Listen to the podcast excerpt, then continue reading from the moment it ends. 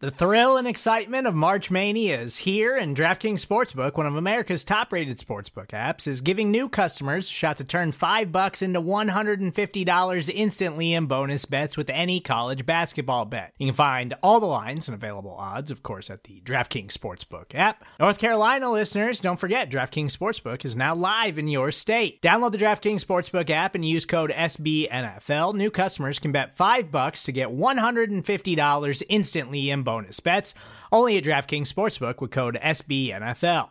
The crown is yours. Gambling problem? Call 1 800 Gambler or in West Virginia, visit www.1800Gambler.net. In New York, call 8778 HOPE NY or text HOPE NY. In Connecticut, help is available for problem gambling. Call 888 789 7777 or visit ccpg.org. Please play responsibly on behalf of Boot Hill Casino and Resort 21 plus age varies by jurisdiction. Void in Ontario. Bonus bets expire 168 hours after issuance. See DKNG.com slash B ball for eligibility, deposit restrictions, terms, and responsible gaming resources.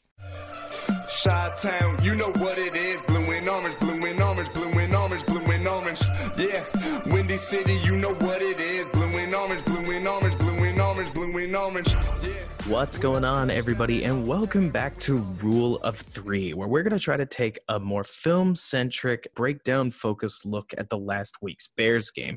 And I'll tell you what, with this being our second week on Windy City Gridiron, me, Danny Meehan, and Brandon Robinson, my co hosts, have quite the game to chew through here as the Bears got decimated by the Colts, or at least they did on offense, and lost 19 to 11. So, rough game to go through on our second episode, but a game to go through nevertheless. Danny, how did you feel about this one, just overall?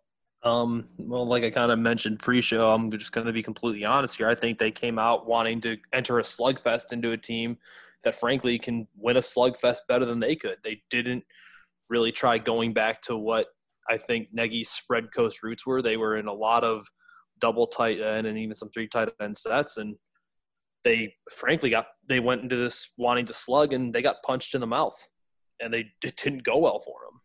Not at all. Brandon, what did you think? Well, going into the game, I thought they were going to run a lot more RPO, outside zone, out of uh, shotgun, and that's just not not what they did. They were under center a lot more than expected, which is just not Foles' forte, and it it just didn't work out well because I mean the thing is with Foles is he's not athletic at all. So you want his feet ready to go as quickly as possible. And when he's under center, like that's just not going to be the case. You have to you have to run play action under center. So it takes longer for his feet to get set and it just didn't work out. And I think the the Colts were just the perfect matchup against the Bears because they run cover 2 which is I think part of the reason why Nagy was a little scared to run those RPOs because you have five underneath defenders in coverage when you run cover two. So I think they were a little hesitant to run the RPOs because you have the you have those hook curl defenders that are sitting right where those slants are in those RPOs. So I think that was that was part of the problem, but I'm expecting to run the ball against the Colts, I mean, I I don't really know what they expected. It didn't work out. I think that you've just presented a whole slew of great places to start. So I will just give a quick message to the rest of our listeners. We're probably going to start on offense and we will get to defense because there is a lot of positive talk about on defense in this game. But yeah, we got to we got to start with the rain cloud. So let's get into the offense. The first thing that I want to address because I do think it's important, if I saw anything on film, it's that despite what I've heard a lot lot of people say on Twitter and a lot of people say on WCG and a lot of people say just all over. I'm sure you guys know what I'm leading up to. It did not look to me like Nagy, quote unquote, switched back to his offense in this game. This offense was way more similar to what we've been doing with Trubisky. And frankly, I wouldn't say that Nagy trotted out a game plan that wanted Foles to win the game. He wanted his offensive line and his running backs to win this football game, and they didn't. The whole first half, almost any neutral down, we were still running it. And now we were varying between outside zone, which we started for with a whole bunch of the first couple plays, into duo, as it's called, which is basically just envision Bears fans. It's like the ends are going to make whatever block that they can, and then it's all just about doubling people up in the middle. So Cody Whitehair and James Daniels, they take a double. Germain Ifedi, Bobby Massie, they take a double. The two tight ends, because we ran it out of 12 and 13 a lot, they take a double. And the Bears couldn't get any motion out of that. I mean, they couldn't even move the front four.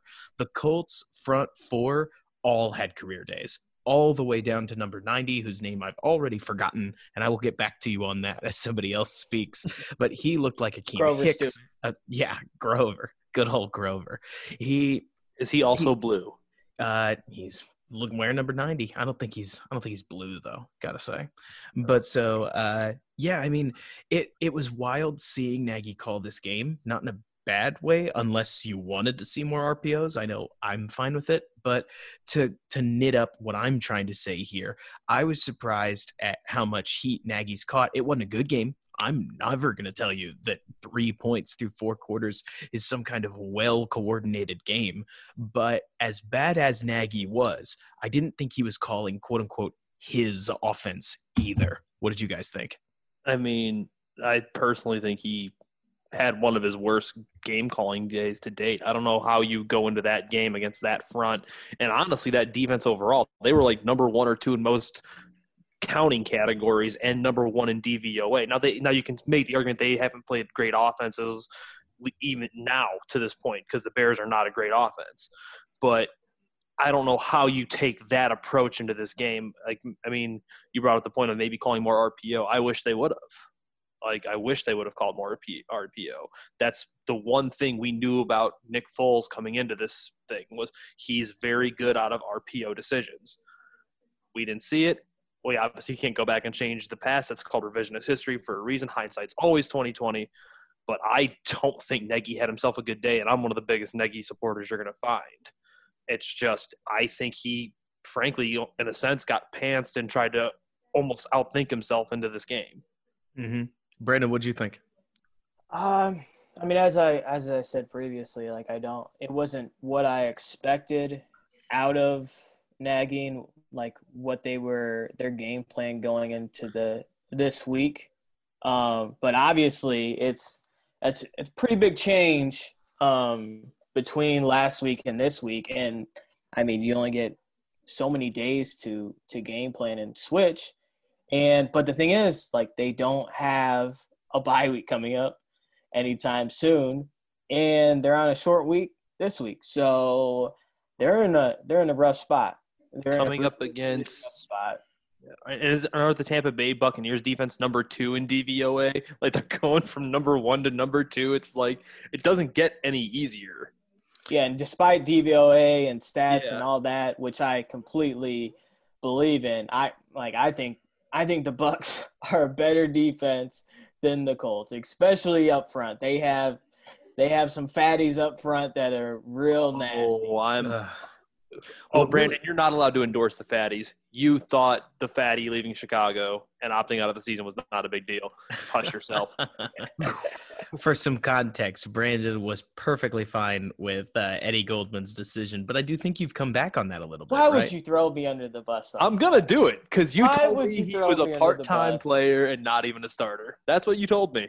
Hey, uh, we all have to learn. I'm serious. The, like that is uh, absolutely unironically like it it takes a learning experience to really like get something. Just just to use an example, for instance, Mitchell Trubisky's development really taught me how much the mental aspect of quarterback takes priority. Take a look at Nick Foles, for instance. I think Nick Foles, when it comes to his accuracy, it's funny. He's kind of all over the place. He hits as often as he misses, so you end up calling him neutral and he's going to have a lot of bad throws. He's going to have a good couple good throws and a whole lot of meh.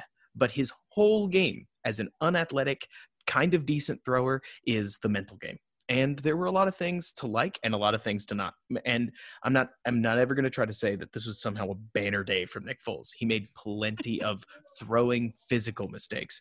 But I'll tell you what, when I watched this tape, I couldn't find a Chicago Bear that beat their matchup consistently.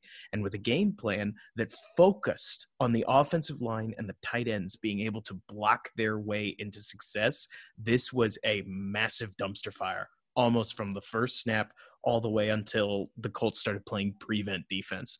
I don't know. That that's what I came away with anyways. Darnell Mooney might be the one. He was making decent catches, solid plays, getting open as much as he could. That acrobatic grab he had for what 43 yards was fabulous. Nicely nicely enough thrown ball, but a better play by the wide receiver. I'll tip my hat where it deserves it and Mooney did there. But Cody Whitehair had a nasty nasty game. Definitely one to burn the tape on.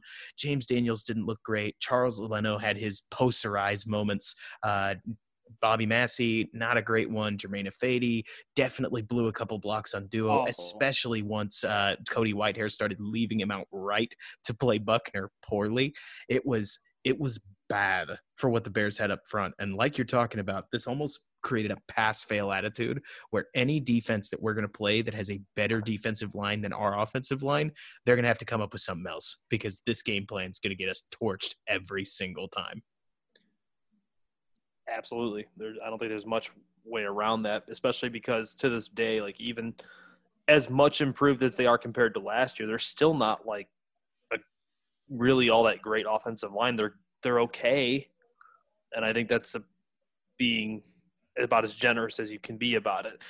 Especially for someone like me, like I thought Germain Ifedi has been kind of a revelation in a sense, and he got his lunch taken from him all day. Well, it calls me back to the Lions game, believe it or not, because the Lions front didn't have a whole bunch of great players on it, but they did have one guy who was decent, if not maybe a little good, Danny Shelton, who came over from the Patriots. And he actually had a very, very good game against the Bears offensive line that day.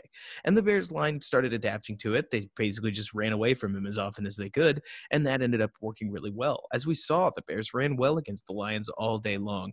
But it brings up the question, guys like elite defensive linemen. I'm talking like the Aaron Donald types, the Buckner types, like the the guys who are good at what they do.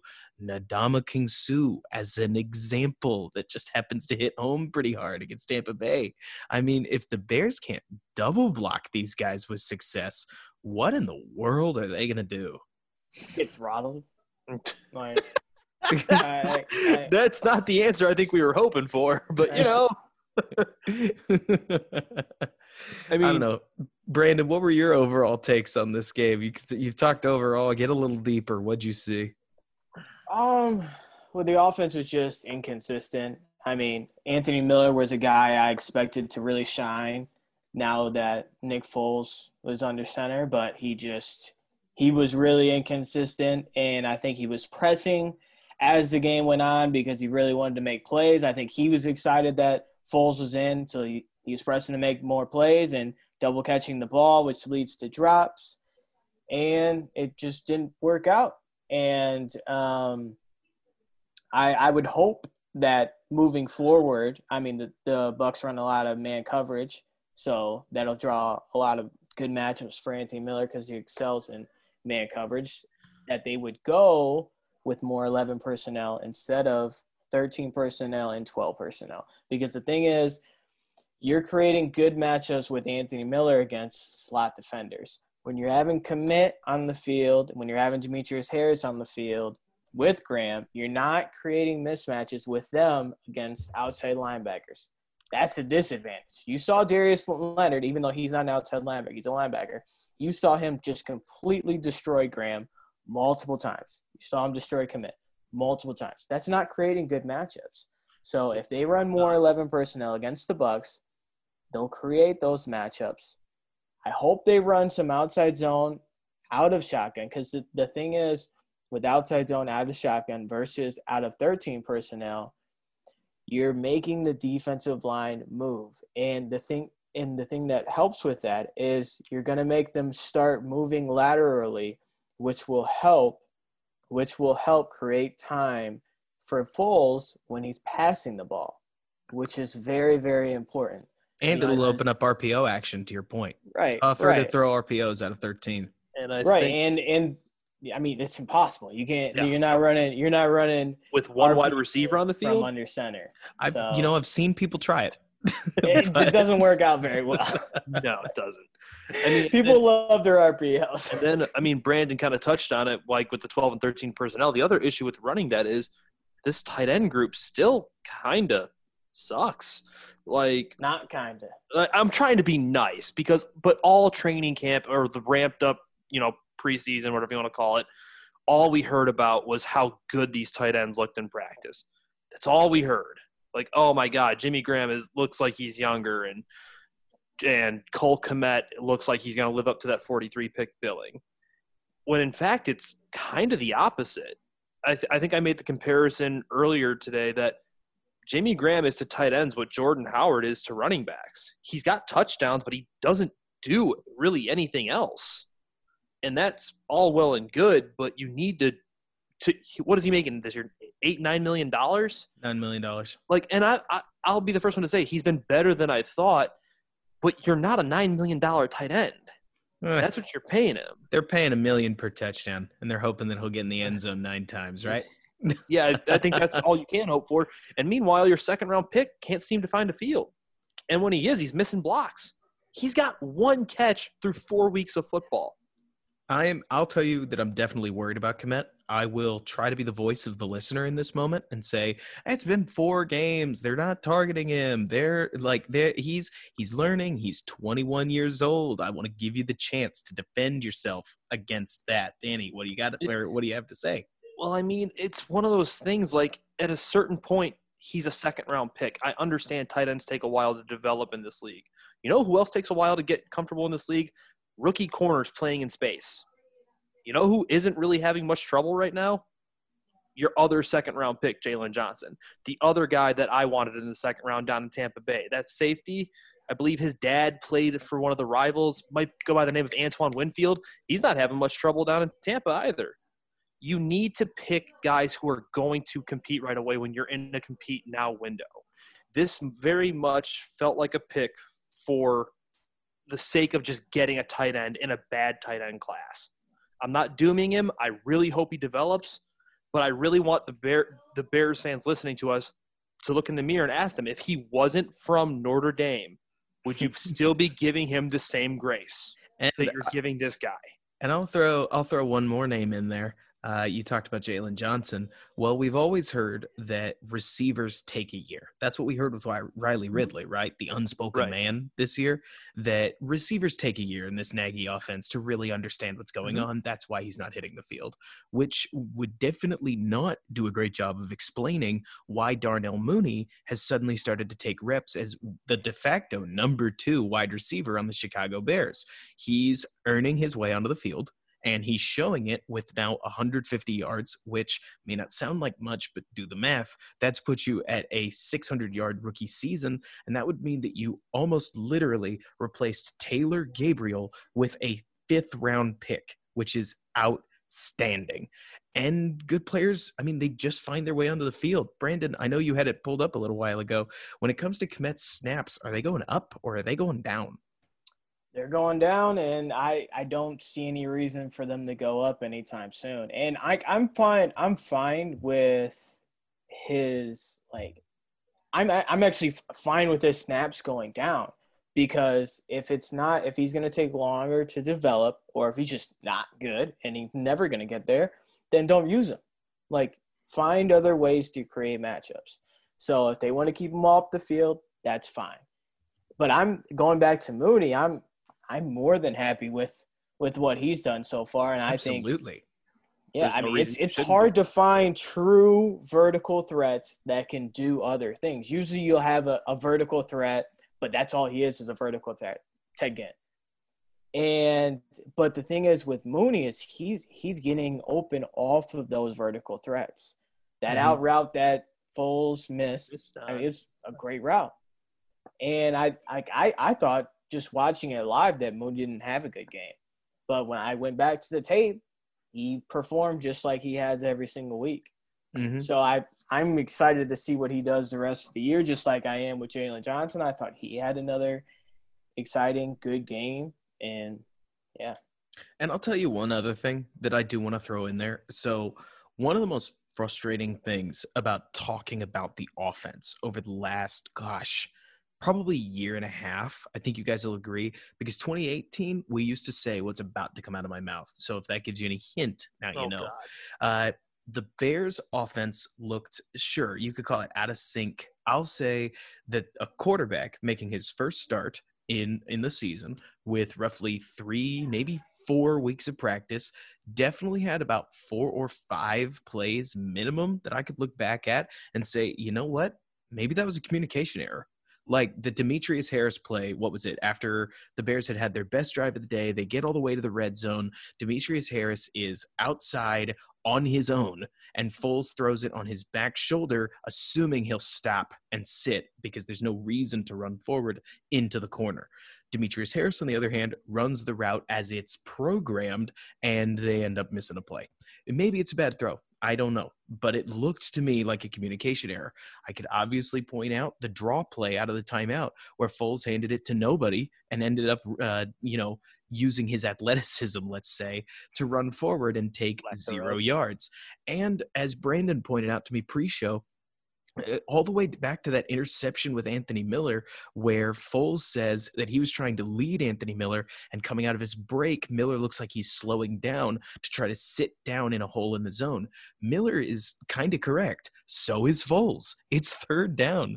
They can both be right because if he catches that ball, he does have time to get down. And Foles is known. I mean, on third down, he'll squeeze a window tight, go all the way back to that RPO with Allen Robinson, where he threw it into a RPO hole, and Robinson had about a second, a split second to brace himself for what ended up being a huge hit from the Colts safety that separated him from the ball. The point is, is that there were a lot of plays as I went back and saw on tape where yes, there were mechanical issues. Yes, there were issues with the offensive line, maybe not giving Foles the space that he needs in the pocket. We've been constant on that. And yes, Foles isn't an amazing player. We knew that. He's not a superstar and he's got his problems and is going to make his bad throws.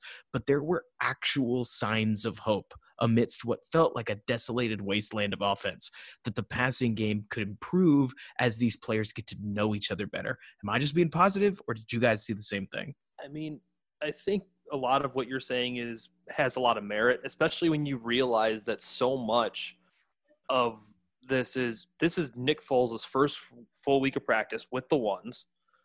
It's really him getting acclimated to playing with the ones, period. Outside of what the quarter and some change that he played a couple weeks ago now. It, it's and I want to this to again to be prefaced, and I feel like I'm beating a dead horse. No one on this show is saying Nick Foles is good. It's a competency thing. He can read an NFL defense. He can be a competent NFL quarterback.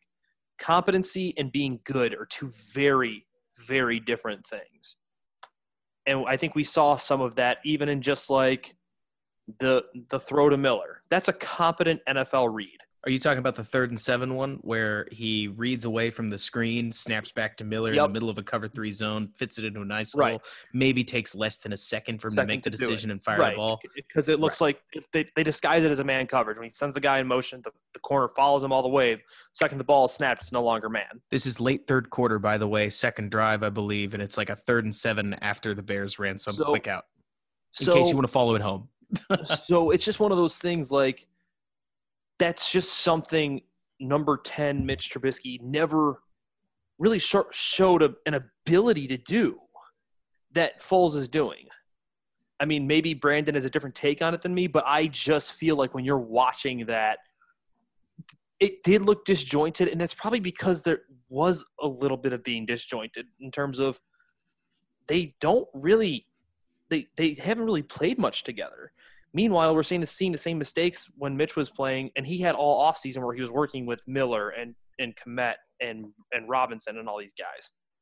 I just think the expectations were maybe a little too high coming out of Falcons game just because I mean he performed well against a really bad Falcons team in quote unquote garbage time that ended up being time that to win the game. Um, So I think everyone just needs to lower their expectations a little bit and then just give it time. Foles needs times with his receivers. He needs times with the coaches. He needs time for the whole design of the offense to change a little bit to to fit hit what he does mm-hmm. well. And then just give it time to not play defenses that are just amazing, like the Colts and then like the Bucks. I mean, you need to really, really lower your expectations for what the offense is going to look like against the Bucks.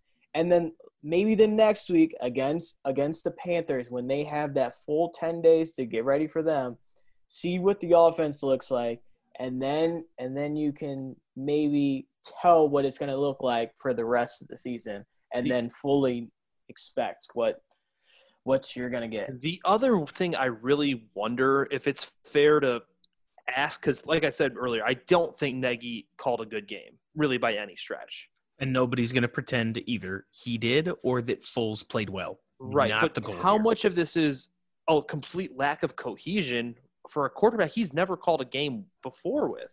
Like a full game. I, I, I'm not trying to make an excuse. I'm asking an honest question. Right. Does that does that chemistry of what he's comfortable with, what I'm comfortable with, the game plan that they're implementing going in because you guys both know Brandon knows having coached, I know having coached and whatnot. Game plans aren't 25 plays. They're 75 to 100 that you're implementing in a week of practice. Like so are are we willing to give this a little time to see how this goes and what they're going to implement going forward or is it just this is what the offense is because i don't think this is even close to what they were running even week one last year against green bay when they asked when they asked mitch to take the keys and do everything Mhm. matt nagy wants to do And you know, I think that that's the part of this whole conversation, Dan, that has gotten so messy. Let's just call it what it is, right? This is not week four of a normal season. We just changed our quarterback for crying out loud. And not only did we change our quarterback, we went from an athlete, uh, we went from a guy who, if you wanted to be negative about both quarterbacks, you would say that one of them is a backup game manager and the other is an athlete that's still learning how to play the position. Those are fundamentally different players. They require fundamentally different offenses. And uh, I mean, there's truly like I know that I've seen this before. I'll see plenty of people compare Matt Nagy to guys like Sean Payton, Sean McVay, Matt LaFleur, and a bunch of others that have had way more than that have had way more than one game with their quarterback to get used to him. Like Kyle Shanahan, for instance. Sure, he got Jimmy Garoppolo and they like won seven games when they were there, but at least they had a normal offseason with uh no wait, Garoppolo was midseason, came over, and I think he had like six weeks on the bench or something like long before they had that win streak. The point is, at this moment, Nick Foles split reps with the ones for three weeks, then rode the pine for three more weeks, then came back and struggled against a very good defense. I do think we can pump the brakes a little bit here. And if it still looks this bad in three, four weeks' time, let's all set fire to it. But one yeah then week, burn it down then burn it down one Right. week at three and one, not that bad. And and there is hope that it gets better because football is the sport of small sample size. I know Brandon playing defensive back and you playing linebacker are gonna know that because gosh, do safeties get critiqued all the time for their interception numbers of all things, and it's especially just when they don't make hits it's just a sample sizing issue. And, anyways, all this to say in this rant that I I don't think this was a good game at all by Nagy. In fact, I think this was probably his worst in three years. But I'm willing yeah. to give it three or four or five games here so that we can see like how how bad is this because if it stays this abysmal that's obviously a huge problem but also this was the first game Matt Nagy has called for a quarterback not named Chase Daniel or Mitch Trubisky. So maybe it just needs a second. Like maybe he's just got to get used to what his guy can do. I don't think that's that ridiculous, anyways. I mean, it seems like it's fair you're asking to get 25% of the season from them to get their act together. Yeah, more or less. Uh, but anyways, that's that's as good a place. Unless are, are there any other comments that we have about offense, or do we want to step away and let the sponsors get their word in now? It's a good time. All right, we will step aside for a second and let the sponsors get their word in, and we will be right back to you to talk about the positive side of the ball, the defense. Hey, it's Kaley Cuoco for Priceline. Ready to go to your happy place for a happy price? Well, why didn't you say so? Just download the Priceline app right now and save up to 60% on hotels. So, whether it's Cousin Kevin's Kazoo concert in Kansas City, go Kevin, or Becky's Bachelorette Bash in Bermuda, you never have to miss a trip ever again. So, download the Priceline app today. Your savings are waiting. Go to your happy place for a happy price. Go to your happy price, Priceline. And we are back. Rule of Three is once again a podcast focused on trying to break down the Bears from a more film based perspective from a couple of guys that we really like talking to, each of the three of us. And we finally get to talk about the side of the ball that I'll tell you what, they are getting ripped apart for having put together a very good game. And I find it kind of funny to watch because, sure, You'd love to see Khalil Mack come down with what was a gift. You'd love to see Roquan Smith somehow manage to keep his foot in bounds. And you'd love to see some of the deep safeties that I know Brandon's going to talk about make make some of those plays downfield on balls that were incredibly contested and the guys caught them anyways. But even so, the Bears defense is catching a whole lot of heat for surrendering less than 20 points. And I find that kind of strange. We'll start with you, Brandon. What do you think of all this? Yeah, I, completely hate it. And I like I thought the defense played awesome. Especially like I, I thought they got a slow start, but then they buckled down and I I thought I thought Pagano had a really good game plan. Um like a, not necessarily just like sell out against the run. Like let them let them be because the, the thing is the Colts have been running the ball decent, but they've been running the ball really inefficient so far this season. Like they've had a lot of success, but they've been running the ball inefficiently. And I thought that's exactly what happened this Sunday. Um, it was just the offense couldn't stay out there long enough to give the defense a break. But I mean, I all for all, I thought the defense played well. I thought Roquan had a pretty good game. I thought the D line, for the most part, had a good game, except for the, I mean, consistently the nose tackles haven't done too well. Um, I'm still calling for snacks. I know he has a visit with the, the Seahawks, I believe, today, and then he has a visit with the Packers Thursday, and then hopefully with the Bears after that, but we'll see. Um, but until then, I think, I mean, the defense just has to survive. Obviously, they don't have him this week. Um, Still impressed with Jaylon Johnson. Uh, Fuller didn't have his his greatest game. Had a couple penalties, but I mean that's that's gonna be Fuller. Danny, what'd you think? I, I mean, I think I, I saw a little bit floating around that for some reason people thought it was fun to just pick on Roquan for having a bad game when I think it was the literal polar opposite. That I think Roquan looked like a borderline all pro most of the game. And it goes back to we need to understand he's not a Mike backer. He's not going to stack shed and make a hit. He's going to play in space. He's going to be fast. He's going to get to things with a head full of steam built up. He's not going to ever be this guy who's going to take on a guard or a fullback, shed himself free, and make the play. That's just not his bag. But I will agree with the one thing of you're losing pretty handily. Like I don't think the score I think the score is a lot gives the Bears a lot more credit than what how close the game actually was. Um, getting into the jawing match with Philip Rivers, I don't mind if you're, for all intents and purposes, in the game, but they really weren't in the game. Like it was kind of already ball game at that point. Like I don't don't don't get yourself. And we know Philip Rivers is this way. He did it years ago when Cutler was in Denver and they're going at each other from opposite sidelines and whatnot. This is just who he is whatever. I don't hate Philip Rivers at all, but the defense by and large played great. I actually might have a bit of a different take on the nose tackle this past game. I think Bilal Nichols did a pretty d- damn good job. I thought so. I did. I don't think he's. I don't think he was stupendous, but I think he was. I think he made plays. Like I don't think he was great or anything. I just think he did what was asked of him, and that's really all you can ask a nose tackle to do. I mean, they really for until the end of the game held that running game to I think three two point eight or three point two yards a carry, something like that. They were they were stopping them, and mm-hmm. Hicks is becoming the force of nature that we all know he is, and Khalil Mack is still probably the best defender in football, not named Aaron Donald. Like the guy's playing unbelievably well this season still. The defense, I don't have many complaints about.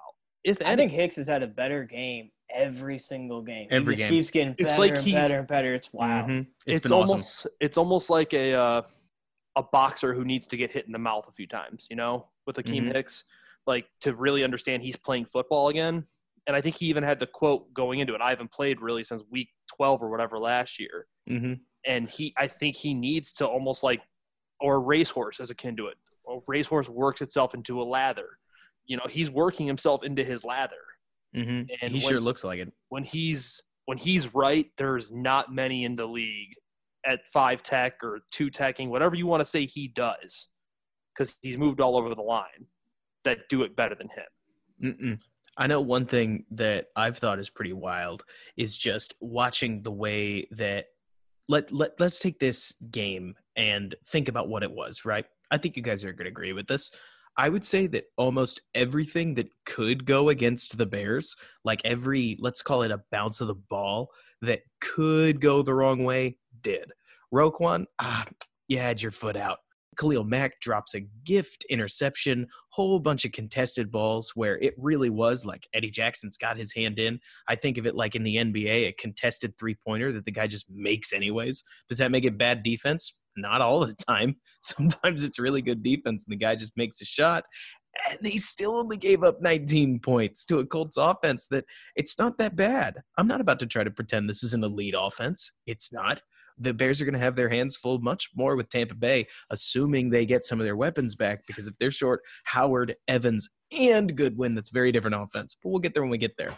What I think really blows my mind is at the end of the day, we complain a whole lot, and I said this last week too, about a point total that is just incredibly low. I'm going to throw this one to you guys. Just take a guess. Which of the two options I'm about to present to you happened more in the NFL last week? Did more teams score 30 or more points or 20 or less points? 30 or more. more 30 or more, double the number. 11 teams had 30 or more points. Six teams had less than 20 points. And the Bears held the Colts to the highest number possible in that category, obviously, with 19. This is. The, I think the stats bore it out. They said that 83% of people that hold their team or hold their opponent to 19 points like win the game. 83% of the time you should win that game. And I agree. Like when you hold the your opponent to that kind of offensive output, you should win. The Bears obviously didn't, and I'm not trying to lead back into the offensive like side of the ball. It's more to say that I think from a statistical perspective, saying that this was a bad defensive effort is a little far fetched. I get that we in Chicago love it when our guys win all their one on one matchups and every game looks like last year's Vikings game or two years ago's Rams game or two years ago's Vikings game, but that's just not realistic. Like it's mm, you're Well- gonna have games where the opponent does get to score a touchdown and you still say good game defense. I think the larger point of it is we're this isn't the 1990s NFL or even the early 2000s NFL when the Tampa 2 was taking the league by storm and every loose ball the Bears were picking up and trying to run the other way, even if it was just an incomplete pass. And those dadgum amazing Steelers Rams games where those two defenses Yeah. would just smash each other like just or how bang, about bang, how about bang. Pittsburgh? How about Pittsburgh and Baltimore in the mid 2000s, early 2010s? But we're we're in the 2020 NFL. At a certain point, it's score some damn points, and I think dating back to last year, the Bears haven't gone over 20 points in like 11 of their last 20 games. It's something ridiculous like that. Absolutely, Dan. I mean, the Bears just can't produce on offense, and that has no bearing on the defense. If anything, it means they should give up more until the fourth quarter where opposing teams start to run it out. But one thing I guess I want to just branching away from that because we could talk about that until the cows come home. You could make it its own podcast, but it gets talked about on Chicago Sports Radio basically every day. There's one question I wanted to ask you, Brandon, because you're our defensive backs expert. Let's get into Eddie Jackson in just a second. I want to start on the corners because I swear, are my eyes tricking me, or is Jaylon Johnson slowly getting better than Kyle Fuller? I think he's already there. I I don't know if I've said this on this podcast, but I already think that Jaylon Johnson is is better than Kyle Fuller, and that's that's nothing against Kyle Fuller. Kyle Fuller's great, not great. He's good, But I just I think that Jaylon Johnson's just slowly getting better and better and better. He he had one play where he lost. He had outside leverage. They were playing. They were kept playing cover one robber. He's playing outside leverage, and I think he kind of poked inside because Pascal gave gave him a little look inside. And I I think he thought the ball was coming, and then he got beat outside on the circus route. But besides that, I mean, he was he was pretty locked out. And He had that third and 14, was it? Where he just completely ate his man alive. That was Yeah. beautiful stuff. Yeah, and then that one press press man rep against I think it's against Pascal again, where he just he had a PBU, just completely completely ate him up. He never got any kind of separation, and Philip Rivers still threw the ball for God knows what reason. Well, and I would also like to throw one compliment out to a Colts player, uh, and it's not even like anything major, but T.Y. Hilton is still really fast. Yeah, Mhm. he was open consistently. He consistently. was so Florida. open all the time, and we're lucky that Philip Rivers is this year's Peyton Manning, where he can't throw past eight yards anymore. Yeah. And I, I guess that's so. I watch a lot of hockey. Sometimes I'll blend it into the podcast. This is this is a moment where I think hockey and football kind of compare. There are a lot of people who act like their defense shouldn't give up any goals or any points, or no one should get open, or somehow because Kyle Fuller's a good corner, that means that T.Y. Hilton, also a good receiver, should just Should get blanketed the whole game or something. And honestly, if you get to the NFL level and you can't get any separation ever against your corner, you will get cut immediately. Like Yeah. the whole point is finding guys who can get open every play, not just some plays. Most guys can get open some plays.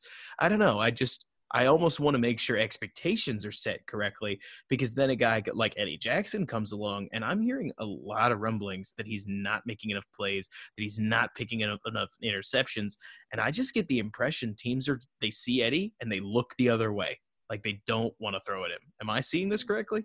I think you are. I think Eddie Jackson's been nothing short of. I think the worst you could say he's been is good.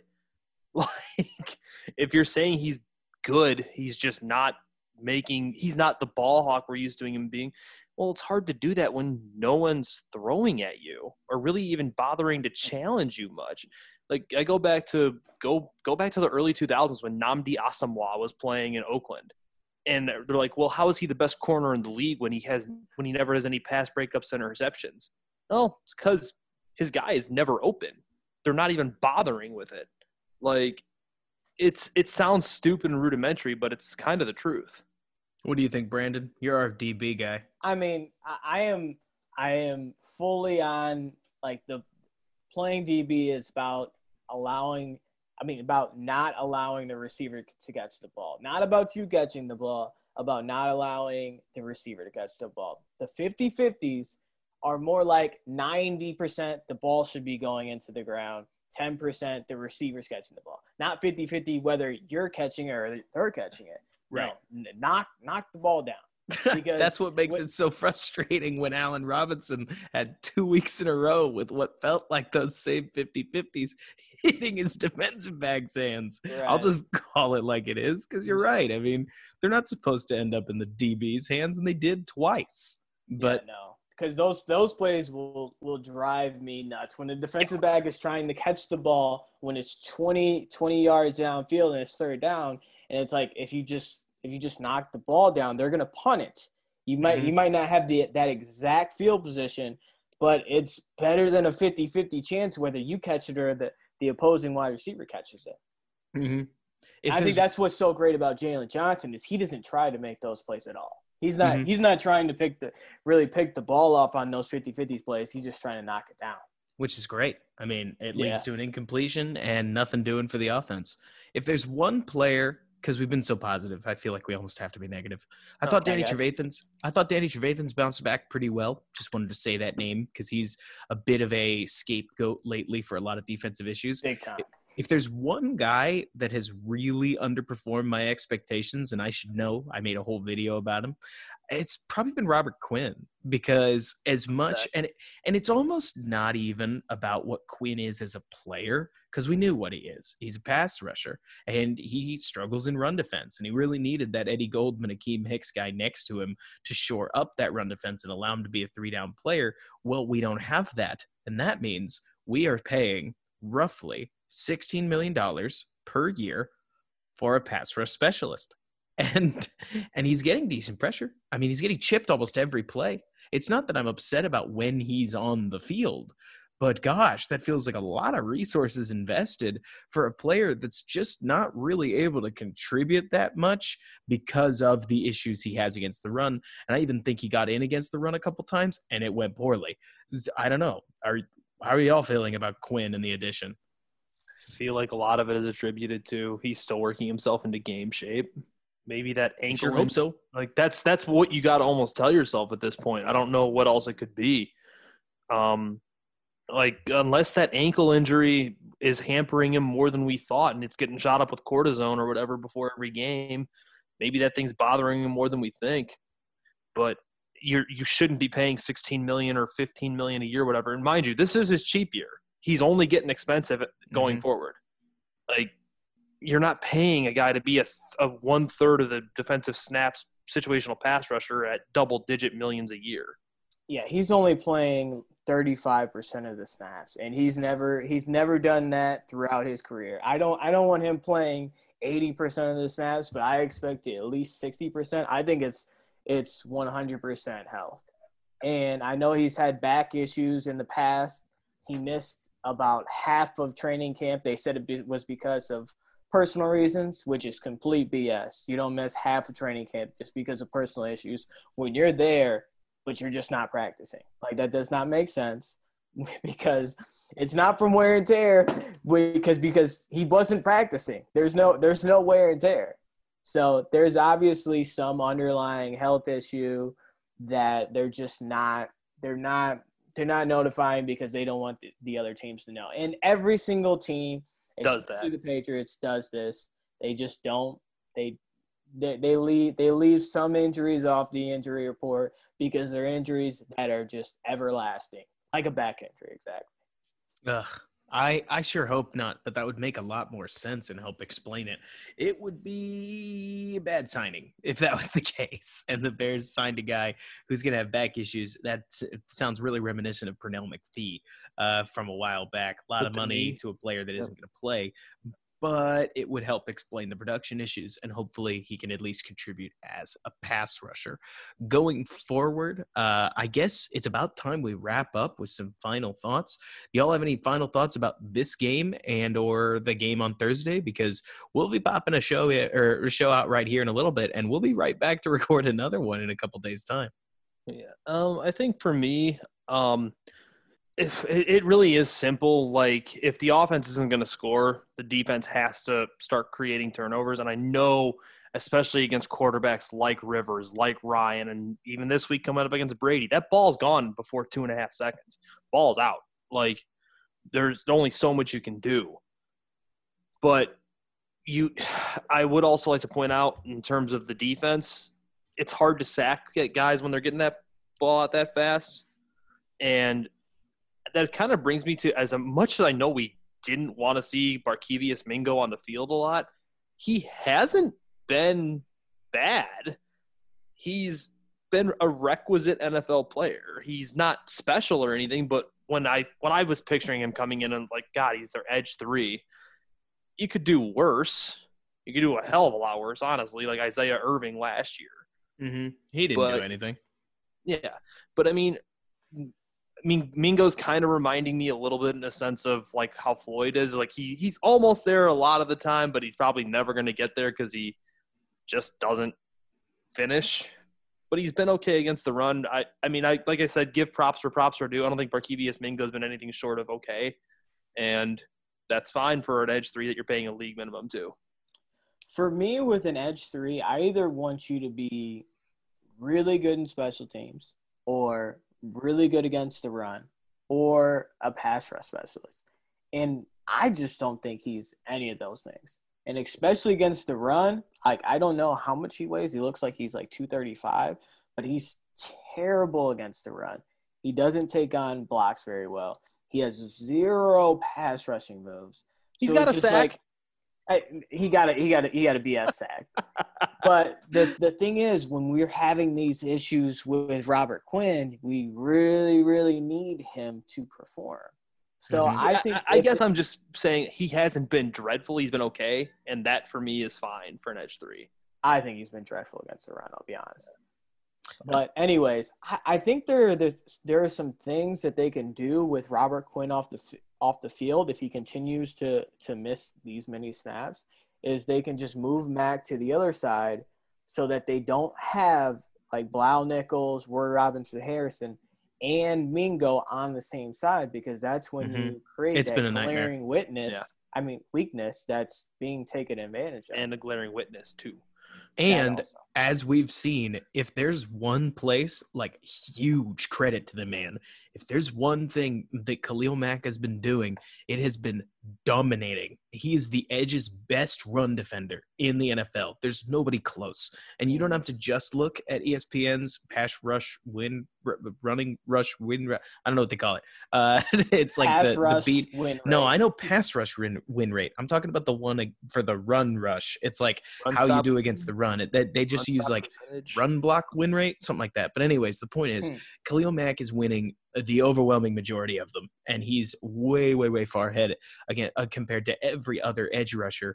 And that's what you want out of your highest paid player on your defense. And to your point, that's something that I mean, sure, kick Mingo onto his bad side. Who cares? He's Barkevious Mingo. Uh, put like put your best edge defender up there next to the guys that are struggling so that Hicks can anchor the other side of the line, you're going to be fine. You can separate the, or you can space out the problems. When it comes to looking forward, I'll tell you what, if there's one thing I'm looking forward to against this Tampa Bay game, it's more Bears football in a very short time because this week has sucked. The discussion regarding this game has been awful. I understand all the vitriol. It makes a lot of sense. And I'm not sitting here trying to be some super optimist that says, we're three and one, guys, because I'm very aware. We played the Lions, the Giants, and the Falcons. I mean, none of these teams are very good. Are, are, the Falcons still winless? Like, are they, have they won a football game? Because I can't remember. Um, but the point is, is that we sit here, sure, like on a precipice, whatever you want to say, but we sit here at least where we are staring down the barrel of a really important Bears season where Matt Nagy and the rest of his offense have a real opportunity here to put up or shut up. This is about the time where I just want to see points on the board. I don't care what you have to do. I don't care if you run a triple reverse wide receiver pass and Nick Foles catches the Philly special 85 yards downfield. It really doesn't matter to me anymore. I just want to see points on the board. And today, or not today, in this last game, we saw a lot of missed opportunities. We saw potential for improvement, and we saw a bad, bad game plan get crushed by a good Colts defense. And against Tampa Bay, honestly, I'll say it, we may see the same thing. We may see them get destroyed yet again. It may take a little more time than just this game on Thursday. But over these next weeks, especially against Carolina, I will hammer that until the cows come home. We've got to see better. And I'm hopeful that we will see better. And if not, my hope will be crushed and I'll be a very sad Bears fan. But at least I'll be a sad Bears fan with answers that it wasn't Mitch Trubisky and it wasn't Matt Nagy either. But we'll get there when we get there. I'm just excited for another game. Danny, it's your turn. the the only thing I wanted to touch on, Robert, when you brought up the, the offense and needing to score points, I'm the guy that literally 15 minutes ago said score some damn points. It's 2020. The special teams unit was far and away the worst unit on the field this past Sunday, and they shot themselves in the foot repeatedly, setting up for long fields. You can't have long fields with this offense. Like, like I know we that surrender index you see on Twitter pop up. That I know that punt they had. You know what? If you're not, if you know you can't score well, you got to try to flip the field. I understand the surrender index and how cowardly and everything that thing can be, and show you how bad it can be. Um, but I didn't necessarily disagree with the punt there because your defense a was playing well, and b your offense wasn't moving the ball at all. So you got to be able to flip the field. But the, when you get those punts and you get a decent or a decent return or whatever, you can't hold, you can't get a block in the back because now you're making an already underperforming offense's job way, way harder. Always funny, isn't it, Dan, that it's the good teams, the good fan bases that crow about not playing scared. The ones with good offenses and offensive weapons and Yeah, don't be scared. to- yeah. It's great to not be scared unless your offense is bad. If your if your offense is bad, maybe you should play with a little self-awareness. And that was a punt that I kind of agree with you on. But maybe I'm just playing scared. Brandon, what did you think? Like final thoughts on this game, Tampa Bay, all of it. Uh, I, I- think again with, I mean, the expectations should have been lower, but I think coming into this next game against Tampa Bay, again, expectations need maybe just bring them down just a little bit lower. I mean, this is just a real another really tough matchup against an even better team on a short week. So I mean, don't expect the offense to break out a whole bunch of new gadgets because they just they don't have time. So I think if you lower expectations, just expect, just hope for a little improvement. That's all you want, just a little bit of improvement. I mean, fly full on, expect a loss. It's a terrible matchup in a short week against the greatest quarterback to ever play the game, against a really good Peyton defense. Manning come out of retirement. Oh, please stop. Boo. Please stop. So just eh, I just just just expect expect less. Um, hope for a really good performance out of the defense. Um, that that should be a really good matchup between the Bucs and depending on who the Bucs are uh, are going to have out there against the good defense and the Bears. So I'm really excited. the biggest hope i think you'll agree with this brandon is that the whole thursday night is the home team's night thing really comes into play here Mm-hmm. because i know looking all the way back over the last couple of years the Right. home team basically has won 66 70% of these Mhm. thursday night matchups and with a 43 year old quarterback that just played a game down to the wire in carolina you or i guess it was in tampa bay you hope that maybe maybe just maybe the goat is struggling to slough off an NFL's like wear and tear or an NFL game's wear and tear over the course of this short week. That really is as sad as it sounds, probably the Bears best bet that it might maybe just be an off night for Tampa Bay. But outside of that, yeah, I agree with you. Expectations need to come down. It's not that I'm sitting here thinking we got to put up or shut up. It's time for 30 point games. Probably let's just not score 3.